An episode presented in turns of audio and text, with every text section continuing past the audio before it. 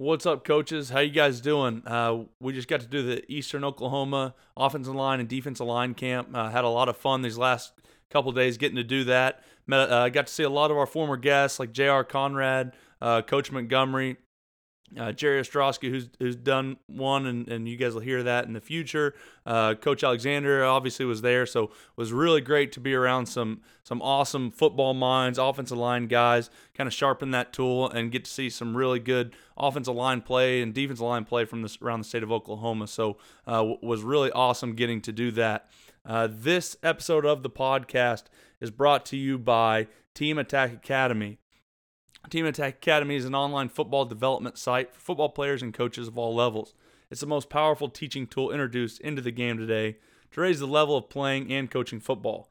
After using Team Attack Academy, your athletes and coaches will outplay, outwork, and outsmart their opponents, guaranteed.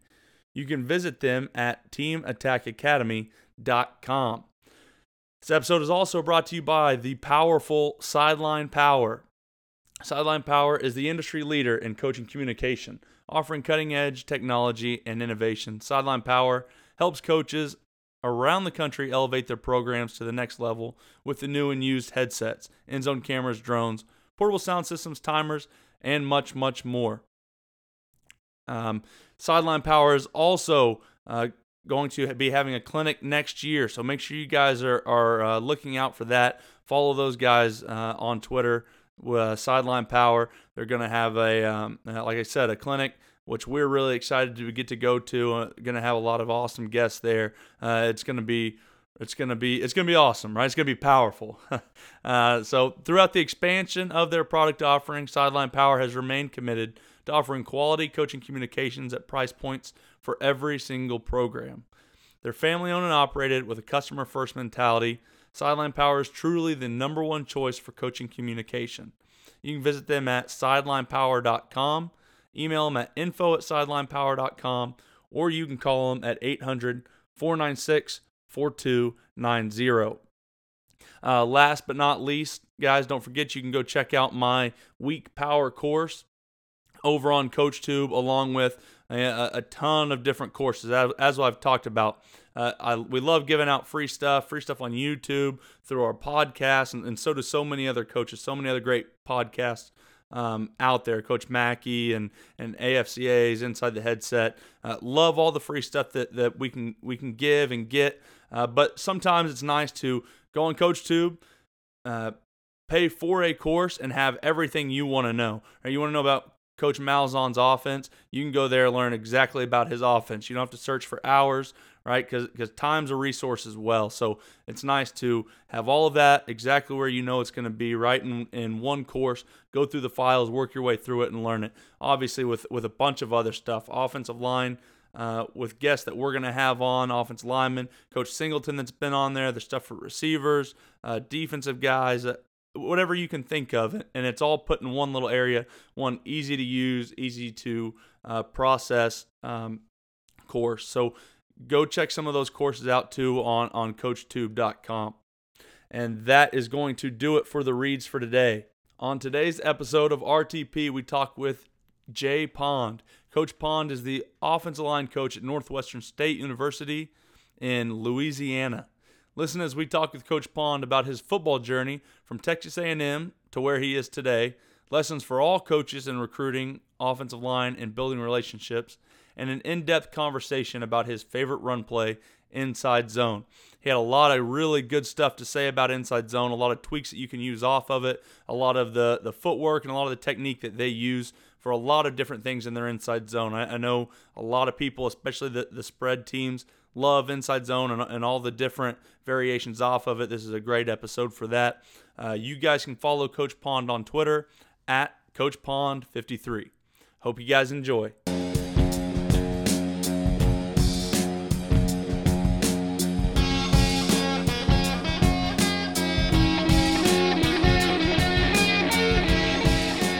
Right, we're here with Coach Pond. Coach, uh, if you want to kind of want to give us all a background of of um, you know kind of your rate your rise through um, through football and coaching and, and kind of how you got now to to the uh, position that you're at now. Uh, well, I played football at uh, Texas A&M University. I actually walked on there. Um, ended up earning a scholarship. Uh, was RC Slocum's last recruiting class, and then with Coach Fran, uh, my old line coach was JB Grimes, and then the the late Jim Bob Helduser. Um, you know, uh, enjoyed my time there. Feel like it's the best school in the country, of course. And then, um, you know, just kind of through through luck, ended up having to volunteer. Our offensive line GA got a offensive coordinator job in the JC ranks in Texas, and Jim Bob asked me to help out, and you know, my career track just kind of went to that. So uh, I've been doing that uh, ever since. I went from I coached there at A&M, then I was a grad assistant position coach at Sul Ross out in Alpine, Texas, a Division three program, and then spent eight years at Trinity Valley, uh, one of the best junior colleges in the nation. Actually, uh, we led offensive statistics for five or so years, pretty much almost 70 points and 700 yards a game, dead gum near, uh, for a good while. Uh, so then uh, our head coach got a job as a offensive coordinator at Northwestern State. He's from Natchitoches originally, went to grad school there. He actually coached there with the now head coach Brad Laird. They were uh, GAs there together, and he was kind enough to bring me along with him. So that's kind of how I ended up there. Texas, we just went to Texas A&M uh, last year. Is the first time I ever went there. Now I went to college in Houston, and I know a lot of buddies went up to um, Texas A&M uh, um, on the weekends, but I had never visited. So we got to go down last year as a coaches um, for one of the big. I think it wasn't officially Texas A&M's uh, coaches clinic, but it was a coaches clinic down there. And uh, you're right. I know every every Texas guy talks very highly about you know whatever school they're talking about, but uh, we get to visit Texas A&M, and it's um it's kind of one of you know on its own a little bit. It's it's huge. It's grand. It's got the uh, course right on right on campus. It was uh, it was a pretty awesome experience. Yeah, they uh, it's obviously a lot different now than it was when I was there. Um, you know, Coach Sun did a hell of a job of building it up and getting uh, just massive, massive stadium now. I mean, the whole the whole south end zone wasn't there when I was there. Um, you know, but it's it's awesome, man. I can't tell you, and it's just one of those deals. Such a huge school, but you truly feel uh, you, you feel like it's a small small town, honestly, when you're there. Except when you're in traffic, of course, because traffic does suck there. But it's just a great place. It's a great place, and you know I'm looking forward to it. Actually, our first game this year at Northwestern, we're going to A and M to go play. Uh, go play in College Station, so that's going to be kind of fun. I never thought I'd ever have to coach against my alma mater, but uh, you know, looking forward to it. It's going to be a good time. Yeah, that would be. Um, I would. I would assume that'd be kind of cool. Get to go back, uh, coach against somewhere that you earned a scholarship, and, and that's something that um, you know now obviously the media is really big. They, they talk all about it, and they've got really cool special ways that they uh, give scholarships to some of these walk-on kids. Uh, was it like that for you, or did, did coach just kind of bring you in and say, "Hey, now you're on scholarship"? Uh, it was actually a phone call. Uh, Jim Bob gave me a call and he said, "Hey, just want to let you know." uh, of course, I was like, "Well, thank you." You know, I tried to keep my cool inside. I'm screaming because it's a dream come true. But no, no, no fun, uh, no fun team meeting or or you know Gronk and Danny Amendola giving me a call, something cool like that. No, it was just uh, it was just a simple phone call and a hey, uh, yeah, we're going to put you on. Be sure you graduate. yes, sir. That's exactly right. yes, sir. so one of those deals, but uh, no, it was it was a dream come true for me. I mean, I'm one of the few guys that I wanted to go to A&M. It was, a, you know, I love the school I was at. I bleed maroon and white. Just one of those things. I I don't know how many kids truly love or fall in love with the programs they're in these days just because it's such a media market media frenzy. I mean, it was, it's just one of those deals. I, I absolutely love it. I wear my Aggie ring every day. It never comes off my finger. It's, uh, I just bleed maroon. I really loved it. So that was a huge deal for me, no doubt.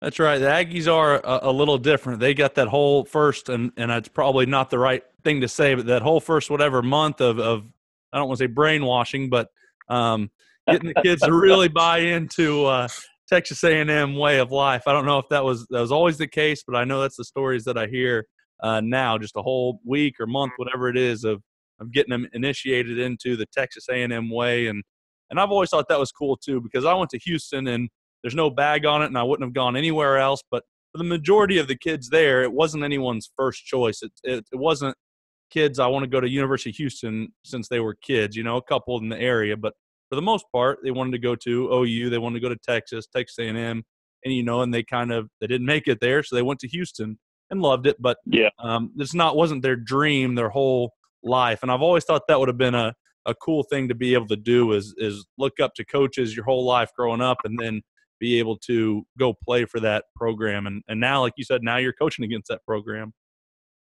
Well, yeah, you know, and I mean that's Houston's a good school. You know, Art Briles did a hell of a job bringing that place up.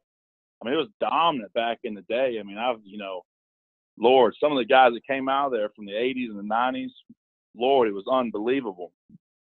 But, uh, I mean, just to see where it's at now after Briles, after Sumlin, I mean, I, I, I'm very excited about what they do now, especially Coach Applewhite.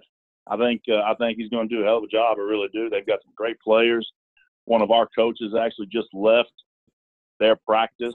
He got to go watch. We're on spring break right now, so he got to go watch their practice.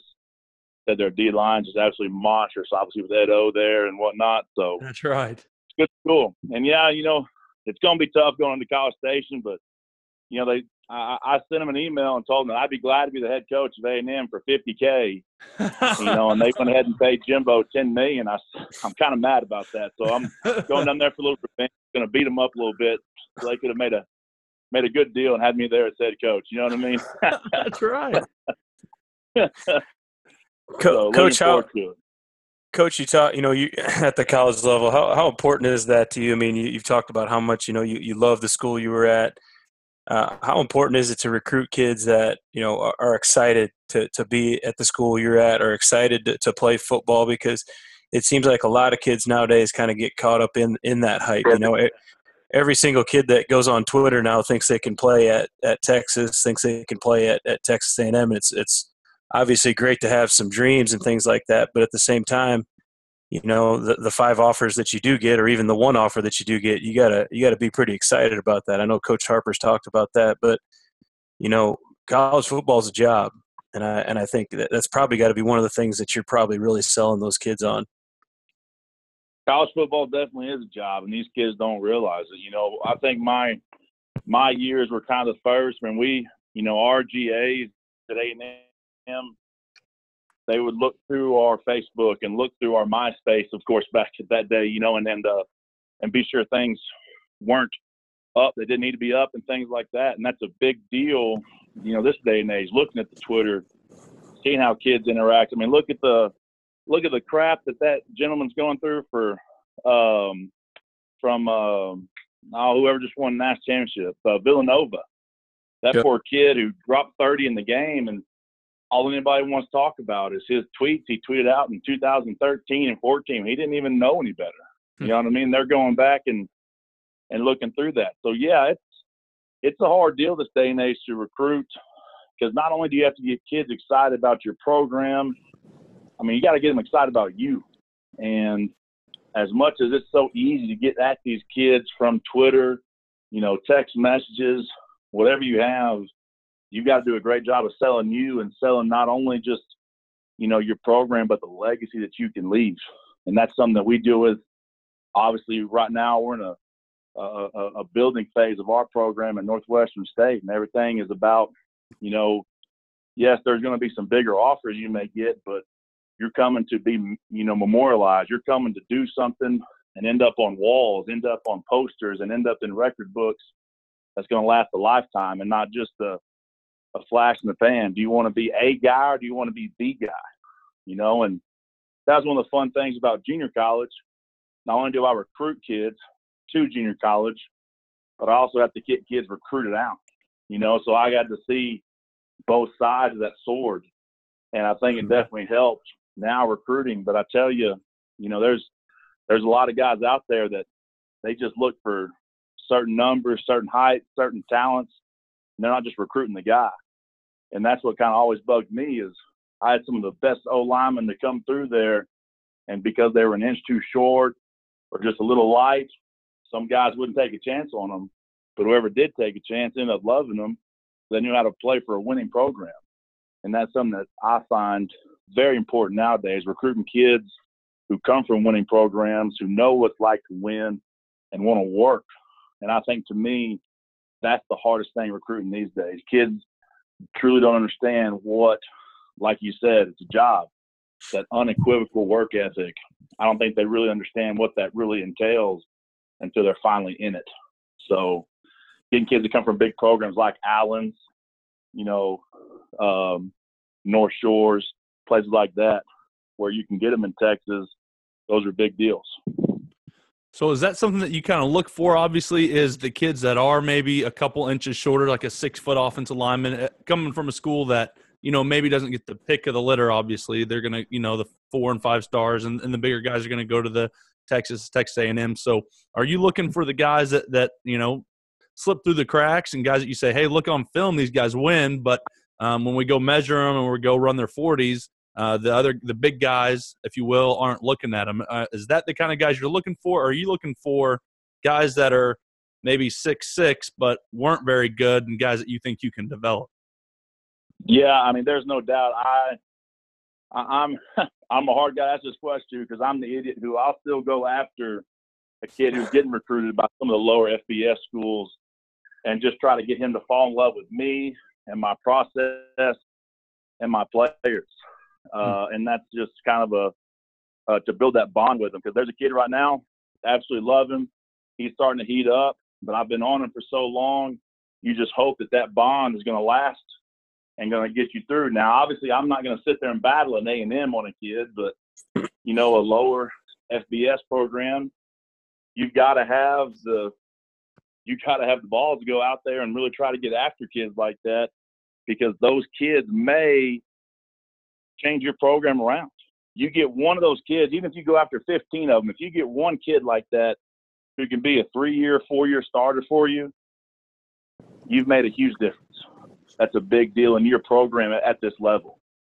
You know what I mean? So there's no doubt. We we go out there and look for the guys who may have been tight ends who just you know were a step too slow, make them a tackle, stuff like that. But I'm greedy, so I, I mean that's how that's how we got Trinity Valley rolling. We went after guys who we had no, you know, there, there was no sense in us going after, but we got them to believe in what we were doing, what we were preaching, our attitude, our culture, and they bought in. And look where it got us, being one of the most dominant programs in the country, five straight conference titles. That's just kind of how things worked out for us. So that's what we're taking here, you know, at this new approach with uh, the, the OC, the new head coach here in Northwestern, you've got to really get after those kids who may, you know, they're going to be in those tweener schools. They may be local kids. They maybe get offered by a small FBS program in Texas or Louisiana. You just got to get them to buy into what you're selling and your brand and your culture. And that's what these kids are looking for. Some of these kids come from programs they never had anything close to that. You hmm. know, so you just got to build that relationship with them. I think it goes a long way too because I mean you, you never know. I mean college football has become a pretty transit business as well. Coaches keep leaving, uh, and and it's, it's trickling down because now you're seeing more and more kids transfer. So you still have that good relationship with a kid who is maybe going to an upper tier FBS school. All of a sudden now he's looking, he's not playing as much as he wants to. He wants to change his scenery, and he goes back to the guys that he kind of trusted to begin with. And all of a sudden now maybe you pick up a transfer kid as well. No doubt, and that you know that's a lot of what's happening in the, in the conference, in the Southland Conference. You know, some of the schools they live and die by the big time Power Five transfers who just come in. But that's what I'm trying to get done. Is I want to get those kids to just go ahead and believe in it in the beginning, and not sit there and have to go through the whole transfer process. Hmm. That's what you want to have happen. But there's no doubt it's hard.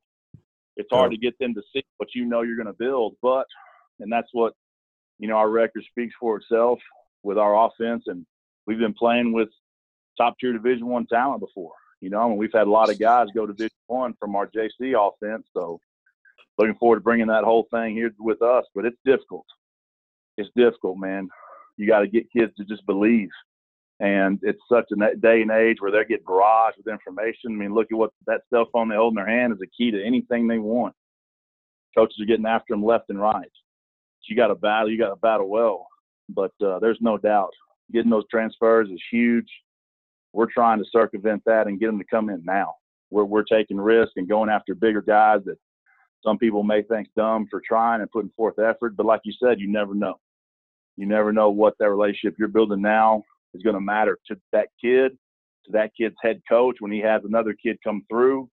You're like, hey, this guy went here. He didn't really like it, but this guy over here, man, you need to listen to what he has to say. You just never know what's going to happen. So you got to you got to work each kid like they're going to be the best thing to ever come through your program. Coach, something I've always been interested in, and it's something I've read in Urban Meyer's book, and I know Tom Herman's talked about it a lot. Is is what do you do to get the buy-in from the kids that are already on the team, and now you've come in as a new coach? And I've got to think that that was uh, something that you researched quite a bit, being at uh, Trinity Valley for whatever eight or nine years. It was something you didn't have to do, and then all of a sudden you you made the switch um, I would assume it's something that you you really thought about, you really looked into. What were some of the things that you looked to try to do to get the buy-in from the kids that have been there, you know, through some of the other coaches, the offensive linemen that you inherit? We wanted to bring something just as far as the attitude. You know, everything about us is we call it, you know, eat effort, attitude, and tempo. And uh, we got we started doing it with uh, Clay Patterson who was a he was our OC at uh, Trinity Valley, became the head coach NEO. Now he's the tight ends coach for PJ Fleck up at uh, Minnesota.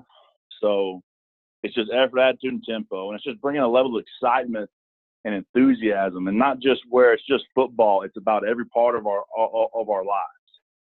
So we had the total overhaul, bring entire change about just of from academics from, you know, everything. I mean, Coach Laird has us on them about their academics, about their social lives, just trying to get them to understand that this is a an opportunity to completely reinvent an entire, you know, facade of a team. We want to be something that this program has never had happen to them before.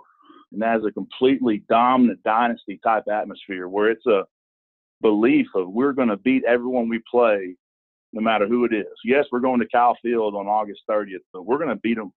We're going to win. We want them to believe they can win. And it's no doubt it's difficult, but you just got to you've got to start all over from the very beginning. Spell the word football. Teach them what an A and B gap is. You don't take anything for granted. And I think with that attitude of starting from the very scratch, back from building the foundation for the foundation. You just got to start from the very beginning. And I think that's a lot of work, but in the end, it's going to pay huge dividends. You got to let them know you believe. Coach, I was just going to say, uh, you know, you know, coming from from Trinity, um, I would imagine you guys had to keep the offense simple for a variety of reasons. Obviously, you're only going to have guys for two seasons. So in order to get those guys to, to be able to get on the, the field right now, the offense has to be simple. Obviously, you guys were going really, really fast. Also, has to be simple. So, I guess I'm I'm kind of curious. You know, moving that to you know a, a four year school and things like that. You know, how how simple do you guys keep it? How how how easy is your guys' install? How many days can you guys get your offense installed? I guess I'm just kind of curious as to that because I've always thought to me, you know, guys that have coached in the junior college level, they they really get offensive football because they have that shortened timeline you know, in having to, to teach kids. No doubt. We, our entire install is done in five days. It's done in five days and, and, and we're rolling. The fun thing about us is an RPO offense. Everything is based off of the inside zone and we play off of that. So we have, you know, we have 15 different ways around the inside zone in the backfield, but to up front, all you hear is the same code words. So you're hearing what we have for zone left and zone right. But in the backfield, to the action, to the linebackers, to safeties, it's going to look like 110 different things. And that's the fun thing about the RPO offense. What do you tell the safeties? What do you tell the outside linebackers? Read the run, but keep your keys. Well, what if the safety carry, you know, what if number three carries vertical? You're going to turn and run. Don't let them behind you, but you still got to have the C gap. You know, so it puts them in a huge bind. They don't know what to do where they're reading. So our install is simple, and we got a lot of it. I tell you, from going and watching Coach Briles at Baylor, kind of figuring out what they were trying to get done and accomplish. And I think a lot of guys waste a lot of time trying to be too complicated, having too mm-hmm. much stuff. With what you do, if it works, run it. Run it until they can't do it anymore. You know what I mean? So they try to stop you, you keep going. You do the same thing and run it right down their throat until they figure out a way to stop you. And that's why, you know, we have tried hard to simplify, simplify, simplify. So, you know, with some motions and some different formations, it may look like a lot, but to our players, it's really simple. It's really simple. It's rule based.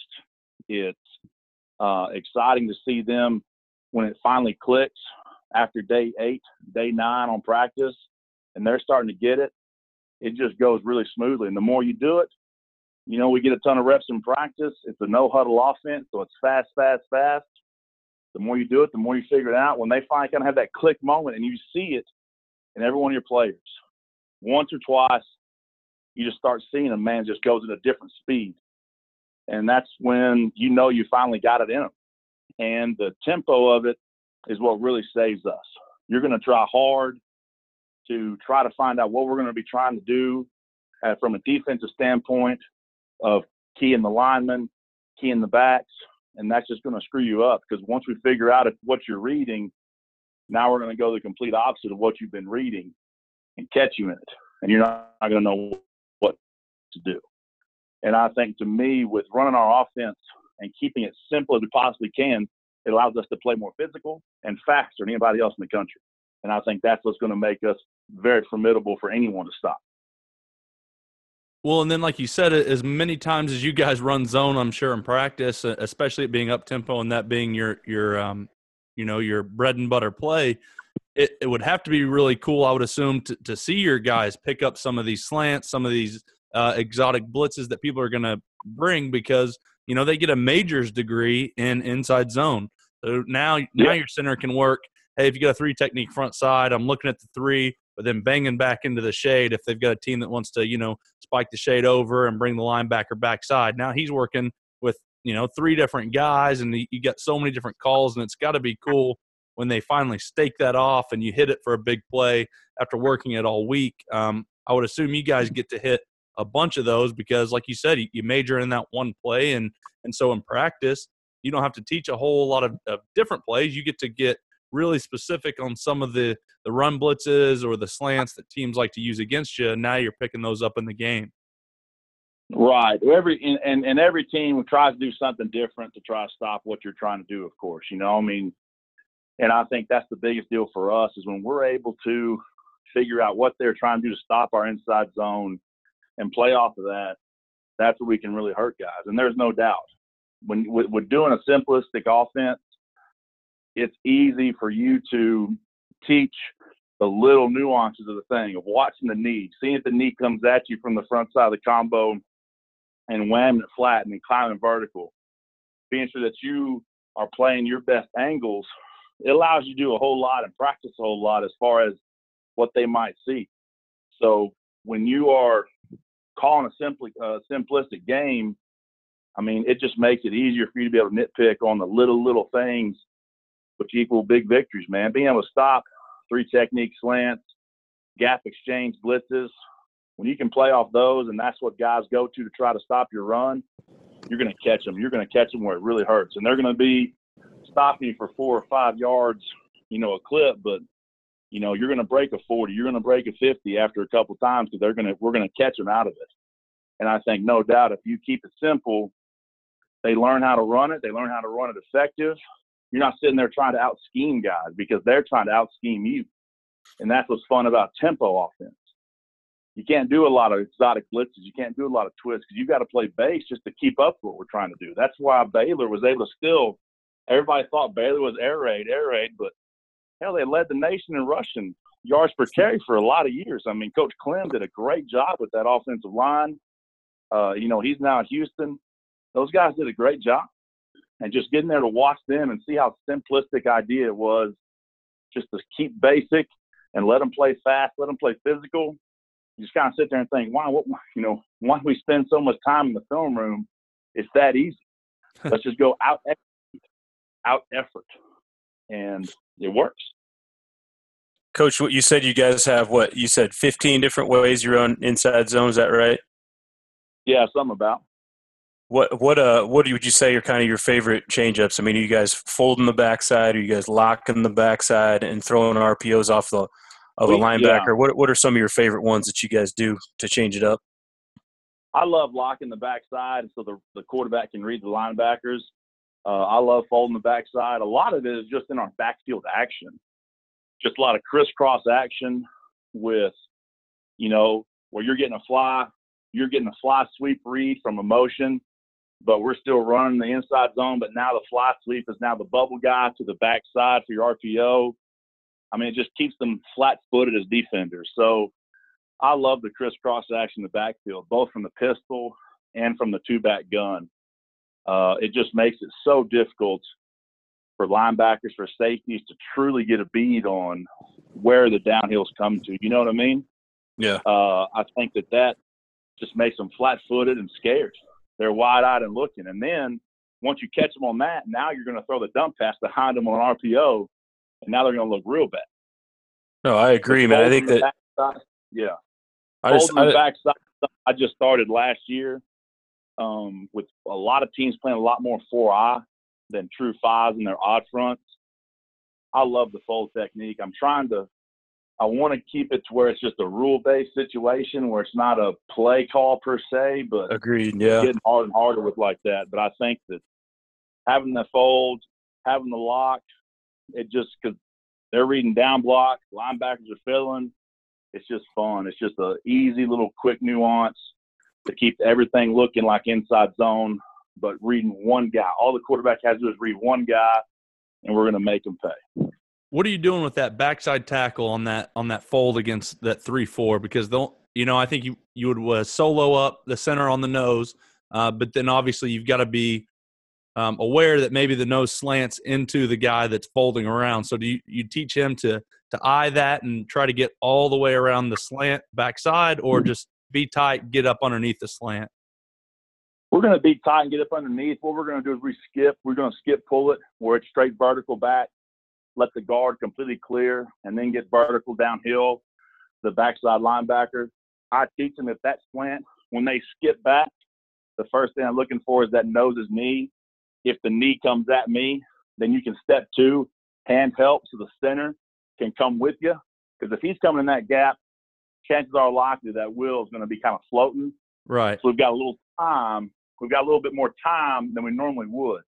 So he can hand help with the center, let the center get the bearings, and then his eyes are always, of course, once they get to the knee, they go right to the backer. So if the knee comes at me, eyes on the backer, hand help, and then work with the center and then climb vertical quickly. And the running back will cut off the center to the front side because that's his key. If they're an odd front, it's straight to center's block. That's what they're reading, the running backs, basically. So if he goes one way or the other, he's going to bend it front side. Uh, but without a doubt, the more depth we can get back with the tackle and the skip pull, is better. The only time that fold really doesn't work, tackles will try to shallow pull that and they'll turn their shoulders and it just won't be clean. You've got to mm-hmm. get back, let it clear, and then get vertical downhill. So that running the the linebacker, he's going to make a decision front side or back side. You get to pin him, and he's going to be wrong. Yeah, see, I, lo- I love that too, and I mean, especially as, as, much gap as we used to run too. I mean, it was, it was a lot like how you teach the the pulling guard.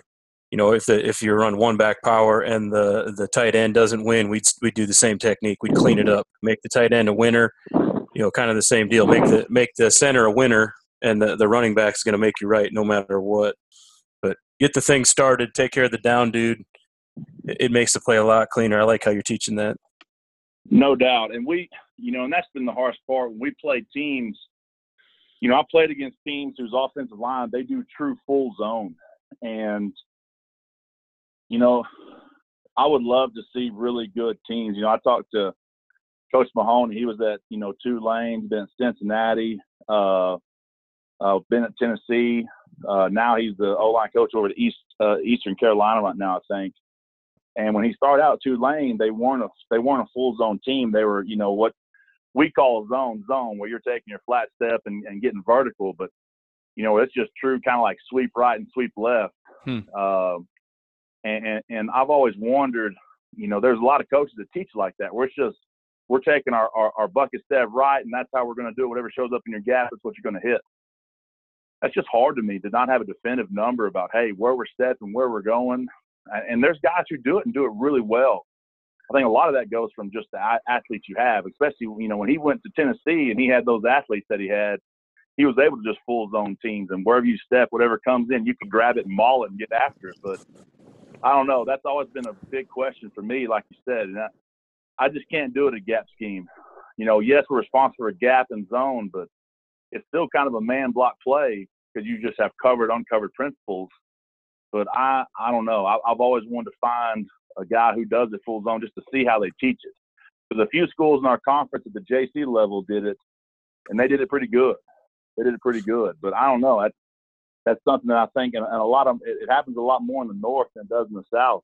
From what I've seen, a lot of high schools just kind of watching high school highlight films and such. But I don't know.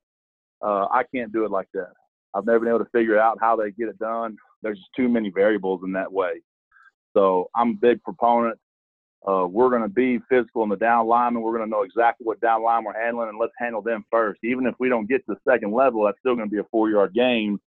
Four times three is twelve. That's first and ten. We're going to do it again. that's right. See, that's the way I've always coached it too, and I think it's always the way I've been coached. But I think we saw and maybe I was completely wrong because I wasn't looking that much, but we played Southlake Carroll, and they seemed to be, um, you know, kind of get on their tracks and, and roll through their tracks and, and pick up whatever they picked up. Now, again, I wasn't studying their offense, but uh, it was pretty cool to see that. Um, at Houston, when I was there, we had the, you know, get the doubles, get vertical movement when we could, and then when we went up tempo, it was just tracks. Hey, when we're when we're going really up tempo, when it was fast we can, now, now, now, you know, 502, let's go um, it was just, hey, pick a track and, and, go. So when you guys are extremely up tempo, you're in your now package or, or whatever that is. Um, do you get a little bit less? Hey, these are our guys. This is who we're doubling to. Just go to my zone, or you guys still you run it so much that even when the defense isn't quite set, you can still get your good doubles up to your linebackers. No doubt. We're still anticipating it to be the exact same way the entire game. We're going to be co- covered, uncovered principle the whole time. Now, if we do catch when they're not lined up, then of course I teach them just to run your run your track and whatever gets there gets there. But we're yeah. scouted enough. You know who your three technique. You know who your nose is. You know who the four eye, who the stand up end is. So you know who you're generally going to be working for, working to. So get to where you're going to be. You know, so you kind of got to have some smarts about you when you run our offense a little bit. But even in our no huddle stuff, when we're going 100% two minute drill, it nothing changes for us assignment wise. Can't do it. When they got to sit there and rethink and think another way, it makes them slow down. I'd rather them be just 100% go, go, go, go, go with what we've been used to. Every practice rep, everything, all the same. And then the other big question I've always had, and, and it's just because I don't think I was ever taught it very well. It wasn't very definitive. So I'm always curious how people do it. But uh, you're going against like a 4 2 defense, you're the backside tackle and there's a shade to your side, so you're not helping the guard. So you're doing what we call Houston the sift technique. You're you're punching the the outside defensive end and then and then coming off to this linebacker. Is there a way that you teach that? Uh, maybe you guys don't even use that technique, but if you do, um, is there a way that you're teaching that tackle as far as how long he stays on it and then the angle he takes to get to that linebacker? Because it kind of seemed like when we did it, it was like the tackle was always wrong.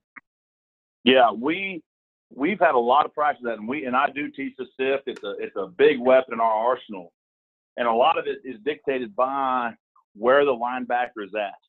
If yeah. that linebacker is stacked or in that B gap, man, you've got to just hand help to keep the end wide and then go get it because our hat always has got to get to the play side and getting vertical in the linebacker. But your eyes are solely on the will.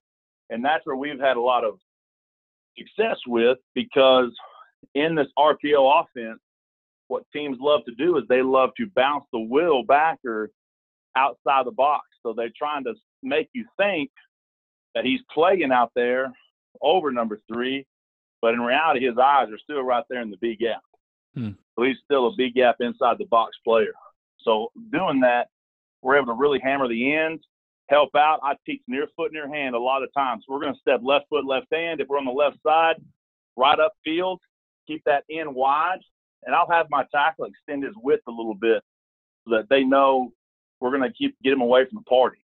So we'll take a bigger split, a four foot split, to kind of keep him away, and then it allows us more room to work with the will and the running back to work behind us as well. So near foot, near hand, eyes on the backer, he engages, and we're getting off free release and go. If he runs and skates out to the flat, just sit there and hook the end, lock the end. Now we're five for five and probably scoring touchdown. That's right.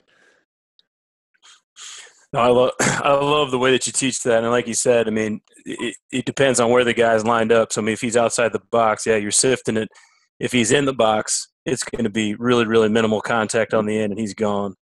So I think I, I as think long that, as we keep, yeah, as long as you keep the end from not being able to play heel line and quarterback all at once. Yes, you're good. He can't play diving quarterback at the same time. So those tackles that just kind of escape the end to get to the linebacker, that's dead ass wrong. You're screwing your quarterback, you're screwing your running back. You've got to protect the width of the pocket. Tackles protect the width, guards protect the depth. Always got to protect that.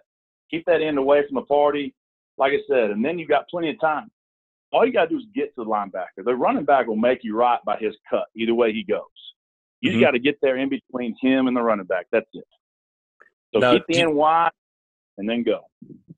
Do you let him sift? I mean, is that is that is that only going to be if the guy's down in a shade? What what if the guy's in say a two eye? Are you still sifting it? You putting the guard on the island, or are you bringing him with, and you guys will, will combo it? If he's head up to inside the guard, it's a sift all the time. Okay. That guard better handle that guy by himself. You know, if he okay if he slants, he slants. Now now I will say this: if he's in a two eye, the tackle's looking at the knee. If the two eyes knee comes at me, he's disengaging from the sift. He's whamming the two eye and the guard, and they're going to double vertical. So now, if he had now. that two eye and he's looking at the knee, now would he still be? Let's say he's left tackle. Would he still be stepping yep. with his left foot, or would he now be moving right foot first in case that two eyes knee comes at him? I'm still stepping near foot, near hand to the end. Okay. I'm still stepping near foot, near hand to the end. And a lot of that's also dictated by the backer's alignment. If the backer is shading in, that two yeah. eye has a lot more resistance to come to the B gap instead of the A gap. Right. You know. So we're we're reading our keys and looking, but to me, I'm having faith in my guards going to get it done. Even if it's an even if it's a cross face move, his six inch second step's getting the ground faster and we're going to take him where he wants to go if he's going that way. And that's just going to widen the hole that it is. So I think I'm that's a lot of faith in my guard to get it done. But when I have a six foot six, 310 pound guard, I'm pretty confident he can do that. Sure. Yeah.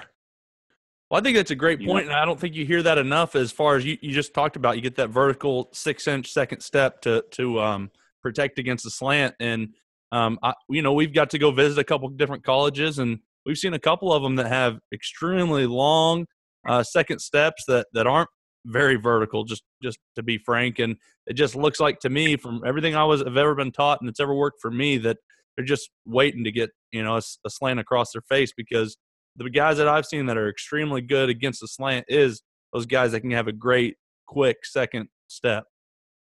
I think you've got to get the contact faster than anything. I mean, they're mm-hmm. they're coming at you straight up the field. You've got to bring the contact to them. You've got to coach the offensive line with a defensive line attitude. We're going to take the fight to them, and that's what I always. You go to some programs, sit there and listen. You listen to offensive staff meetings and watch their film. They're just sitting there. What are we going to do if they give us this, this, and this? And that's just not what it's about. With this offense, what we're trying to accomplish, you have to try to you scheme us. You have to try to scheme what we're going to do. We're going to take the fight to you. Mm-hmm. And that's part of the attitude that we talked about earlier, just bringing it with these different kids. I want them to have the, we're, we're going to beat the hell out of anybody that lines up against us attitude. And to me, when you get them in that mindset, their steps pick up pace You don't have to coach. You don't have to coach them as much on fixing those mistakes. They don't make them as much. When they start believing in what they're trying to get done, they listen to the coaching. Magic things happen, man. It really does. Yeah, if I'm if I'm raging off the football and I'm getting my two feet in the ground and I'm hitting that guy as hard as I possibly can, I got a chance. Rather than me sitting there thinking, well, is he going to go across my face? Is the linebacker there? You know what? Screw it. I'm just going to get on my angle. I'm going to own it, and I'm going to freaking dominate this guy. To me, to me, exactly. it's like it's like you said. I mean, I, I think sometimes again, you know, ki- kids understand it when it's simple. You know, coaches are the ones that make it complicated. you know, hey, knock the knock the hell out of that guy. All right, coach. you can't. You can't. You've got by your third step, you ought to be contacting and driving vertical as hard as you can on the inside zone. And I think if you get them to believe that, they get it in their mind. They've drilled it a thousand times of practice. By the time they get to the game, it's second nature, and you just go, go, go. So no matter what they line up in, whatever they give you, if it's something you've never seen, which is rare, but even if it is, you abide by the rules and you get after it. Covered uncovered principles, get vertical. We got a shot. We got a shot on any play. And then the other big question I always have coaching it normally depends on obviously uh, where the running back's looking to to hit the inside zone, and, and, there's a lot of different ways for different teams. But you got a backside three technique. Uh, your guard and tackle are working. Uh, you know they're double to their linebacker on a four-two. Uh, what do you? How much is that guard giving presence? Obviously, it's a little bit dependent on where the linebacker is, but with how your running back hits it in your inside zone, how much can the guard give, and, and how much? I'm sure you guys work that a ton as far as maybe even when to use shoulder, when to use hand, and then how to get to that linebacker? Well, we always, I always teach them it's always hand surface, it's never shoulder. And when you're lucky enough to play with guys with mass, you can do that. When you've got some high school kids who, you know, uh, who who may be smaller than normal, you've got a 240 pound lineman. They're gonna have to give everything they got. You know, mm-hmm into it. But most of the time, it is heavy on the three, near, near hand, near foot, and I want to keep their outside hand free for linebacker. We're looking to get vertical movement all the way to the second level. I always coach my guys. I want you to block the down lineman into the linebacker's lap, cut their track off with the down lineman. So I would rather them stay heavy on the three and lose the linebacker than be too quick. Because if we're heavy on the three, chances are high we're going to have a four foot, you know, a four yard gain. As long as we stay on our keys and on the backside. But I coach it to be as heavy as you ha- as you as you can to where it's a last minute get off.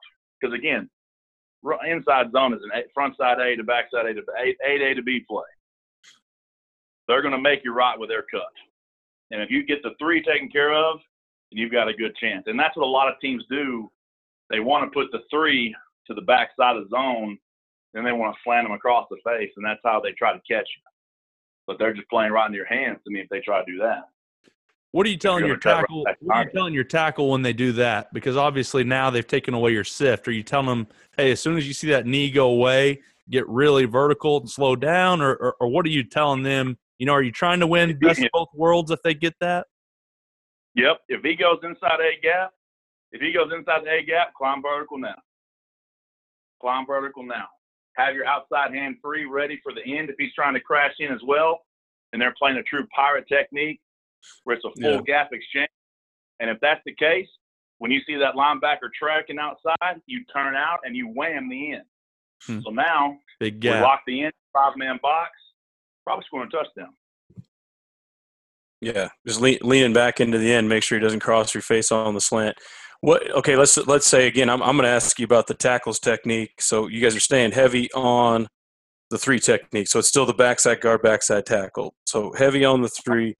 What what is the aiming point for the tackle? Since nine times out of ten, he's going to be the overtake guy. Is he trying to get his face to play side right. number, or is he or is he just going hip to hip and treating it like old school double? He is plays helmet play side number. Good. We're taking okay. a flat set helmet play side number keeping our outside hand free, where we've got good leverage and we're looking to the V of the neck through the line back to the back. Okay. And then so I want then, them to be hard across face to cut that off. And now we're hip to hip and getting a great vertical movement right there. And then obviously the big question that always comes up with a team that is is a uh, you know up tempo team and and uh, spread RPO team is is you know we start talking uh, pass protection. So you know a, a, thousand different ways that guys have, have taught you know kick set or even the uh, vertical set or or you know a lot of different ways to do it. How do you guys do it? How do you how do you coach that and, and how do you get the guys to uh, obviously get it get the, their pass sets down in practice? You know, we've uh, I've been very fortunate at Trinity Valley. We had a lot of just great athletes who were able to, you know, they were able to kick slide, and get after it, and get on their guys and and set it up. You know, here we've kind of had to roll it back, and we're going to have to really teach. And that's something that we've struggled with through this first half of spring ball is our pass test. We've gotten the job done, but it just hasn't been as efficient as you would like it to be. So that's something we've been cracking on uh, with me and my GA, trying to figure out exactly how we're going to coach it, what drill work we're going to be doing. Uh, I'm going to go back to a lot of what I saw with Coach Clem. Uh, Coach Clemens was at Baylor, now at Houston. He does some great stuff with a five by five box as far as just taking great stats with your working inside move, outside move, speed rusher as a three technique, and then he has different sets for the tackles as well. I think that you have to work hard to keep hand placement and work on striking ability more than anything. So many times nowadays, kids come out of high school never having thrown a true punch in the pass protection game. They just sit back, latch on, and try to run them by. I've had yep. to uncoach that stuff so much. Hmm. And I don't know why kids don't want to throw punches, but we work punching technique on a daily, daily basis keeping our inside hand low, our outside hand high, punching, meet in the middle. And a lot of guys, and this is something I'm looking forward to to study, you know, this uh, this summer. A lot of guys do the double under punch. Um, I know Coach Best did it when he was at SFA. Now he's the tight ends coach over there at Rice. Um, LaCharles Bentley has talked about it. Obviously, when you watch his technique tapes on his website, you know, I don't know. I you've always been taught you don't give them your chest, and so it's right. it's such a hard thing to to give to to kind of retrain, I guess, in a little bit of more of a old school technique. But I love punching with my fingers up, not my thumbs, to give a great hand surface, and then grabbing and twisting when we make contact, so that we're not just shooting through their armpit holes and and missing. I don't know. I, that's just kind of what I've always taught my guys. We're inside hand low, outside hand high the great inside lean, and we are skirting top of the grass with our cleats. We're not sliding, we're not dragging our front foot, but we're kicking six inch steps and back. We get one out, and then we're straight back. And we want to keep that six inches of balloon, like you know those the old middle school dances where they used to put the balloons in between the kids to dance. That's kind of what I want to keep with my guys. So when we need to, we're able to keep our shoulders square and make contact good. I don't ever want to open my shoulders. That's another thing. Just turn and run stuff kills me. The moment you open your shoulders, especially the tackle position, those defensive ends are, are going to hurt you. And they're missing right inside, whether it's your inside, your, your upfield or backfield shoulder. Because they, they want to work that half a man and get that hump. If you stay square, a lot of them, that's their key, and they're waiting on that to happen and that's when they make their move. You can catch them, and they don't know what to do, how to react. You've got to stay square line scrimmage all the way almost up to five yards back in our book. Um, and you know, it's just something I'm gonna have to, I'm gonna have to uh, study up and learn a little bit more on. There's no doubt about it. But that's how I teach it currently. I like it. It works. But so many guys doing that double under stuff, it works. I mean, you're, you're listening to experts talk about it. I don't know. I don't know. I, am interested to learn more about it and see. So we, hoping to be able to go out there to to to, to Arizona sometime this uh, this off season this summer and, and, and get to see that firsthand with LaCharles.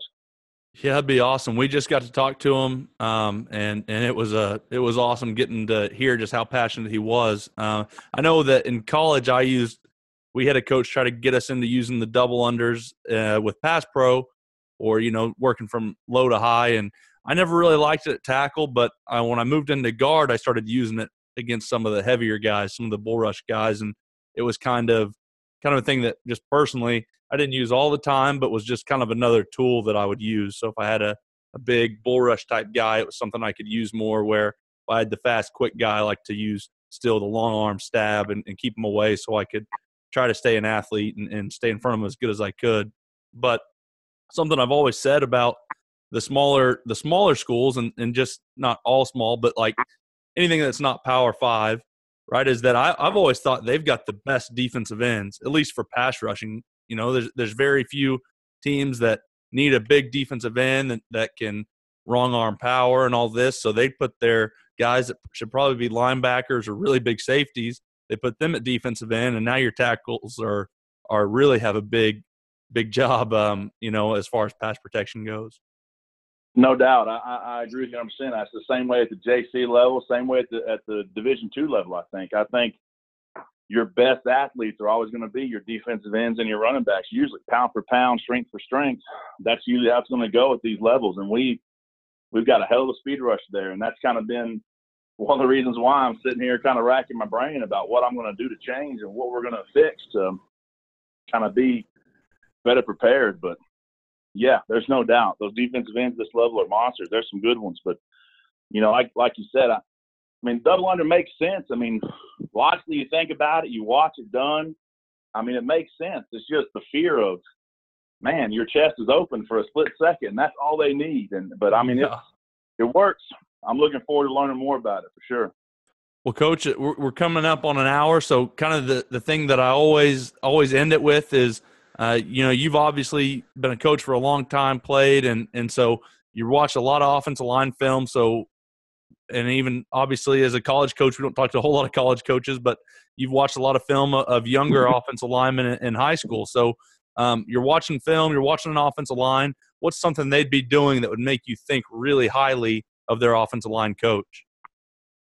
I want to see the effort of of the first level. I want to see how good they handle the first level, and I want to see how good they punch. To me, that's such a lost art. Hmm. Guys so often today teach us get your screws in the V of the neck, and I, I don't I don't want that. If your screws are in the V of the neck, you can't see the second level.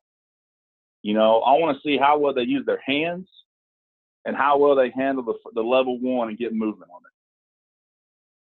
I think to me that's the sign of if they handle level one with effort, and that was what a coach last year taught me, Coach Jerry Stanford, head coach at Texas High. Sometimes you got to just grade them on their effort. Are they playing hard for you? Because sometimes you're going to have guys who aren't as good, and you may not be able to win a game. But how hard they play for you. To me, when you watch game tape and watch that, how hard those guys playing, that's the most important thing to me and that's what makes me think, hey, I gotta I gotta go meet this guy.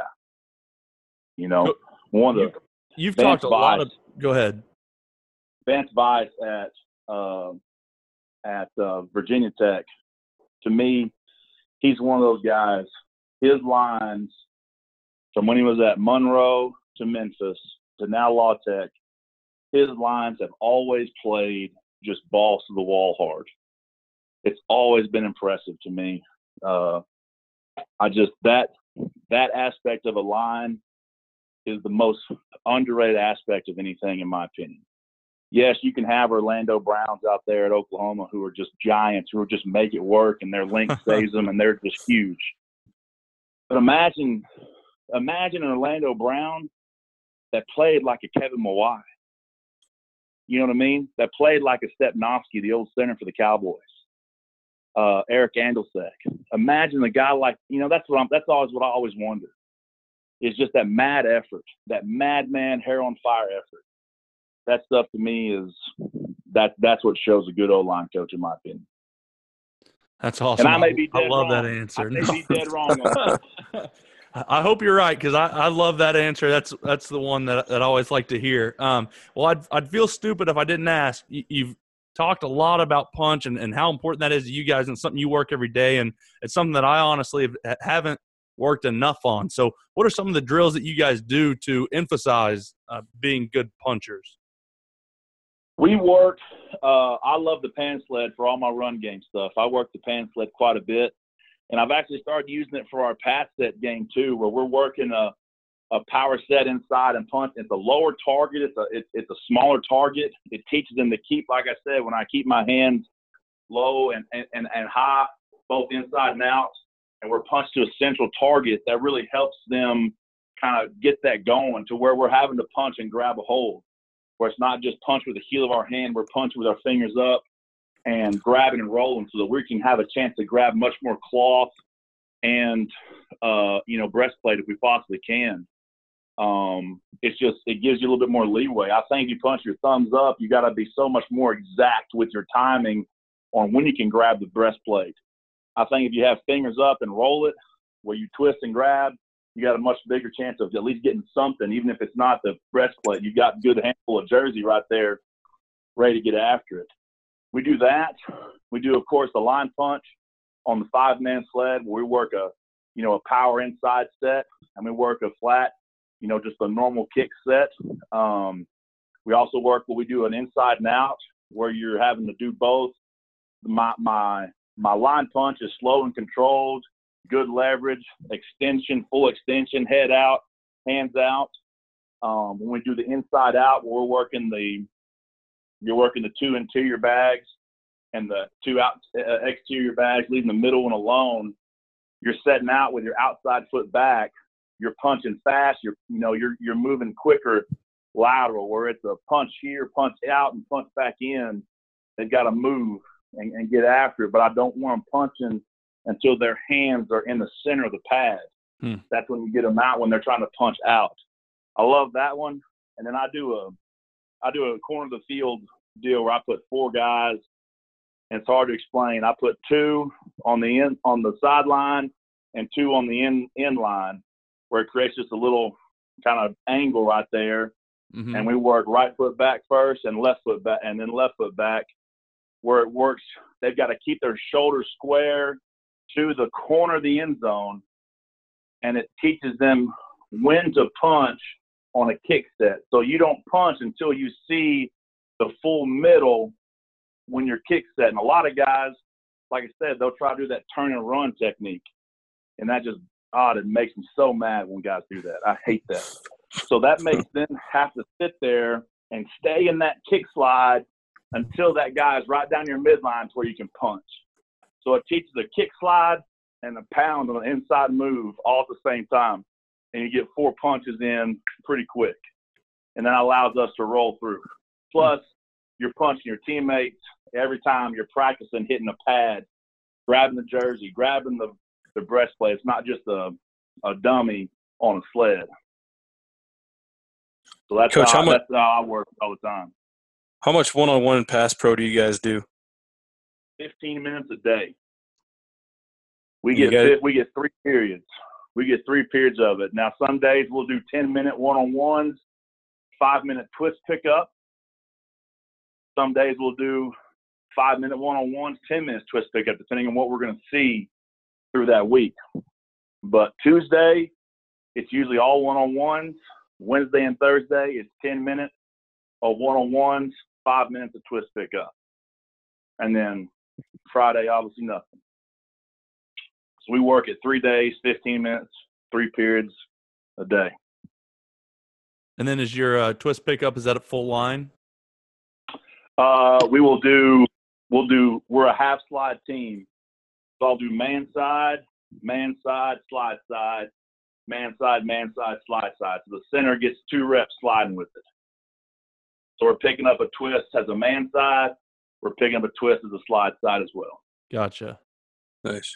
Well, perfect, coach. That was awesome, man. That was uh we had a blast. You know, we know you're extremely busy. Obviously, now you're on spring break, so uh, we know you're taking some time out of your spring break to talk some football with us. So uh, we're extremely excited that you did, and and we got a bunch out of it. And as, as offensive line nerds like I am, and Coach Walls is, it was um is exactly what we like to to talk about.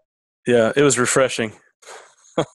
we appreciate it, man. And anybody's always welcome with us. Y'all can come, whoever it is, across the country. Y'all can come watch film, sit in on meetings, go to practices, whatever y'all want. Our spring schedule is up online on the NSU Demon Football Twitter page.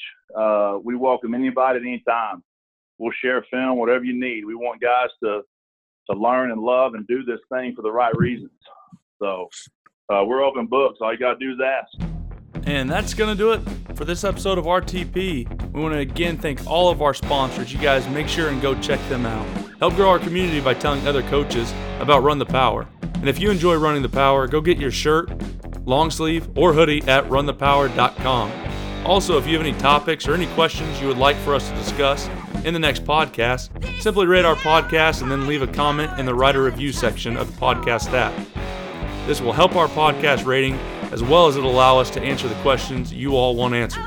Make sure and go check out our blog at runthepower.com. Follow me on Twitter at Harper underscore coach and Coach Walls at Coach Brady Walls. Run the Power now also has its own Twitter and Instagram, and you can find that at Run the Power. Hope you guys enjoyed this one. Talk to you soon.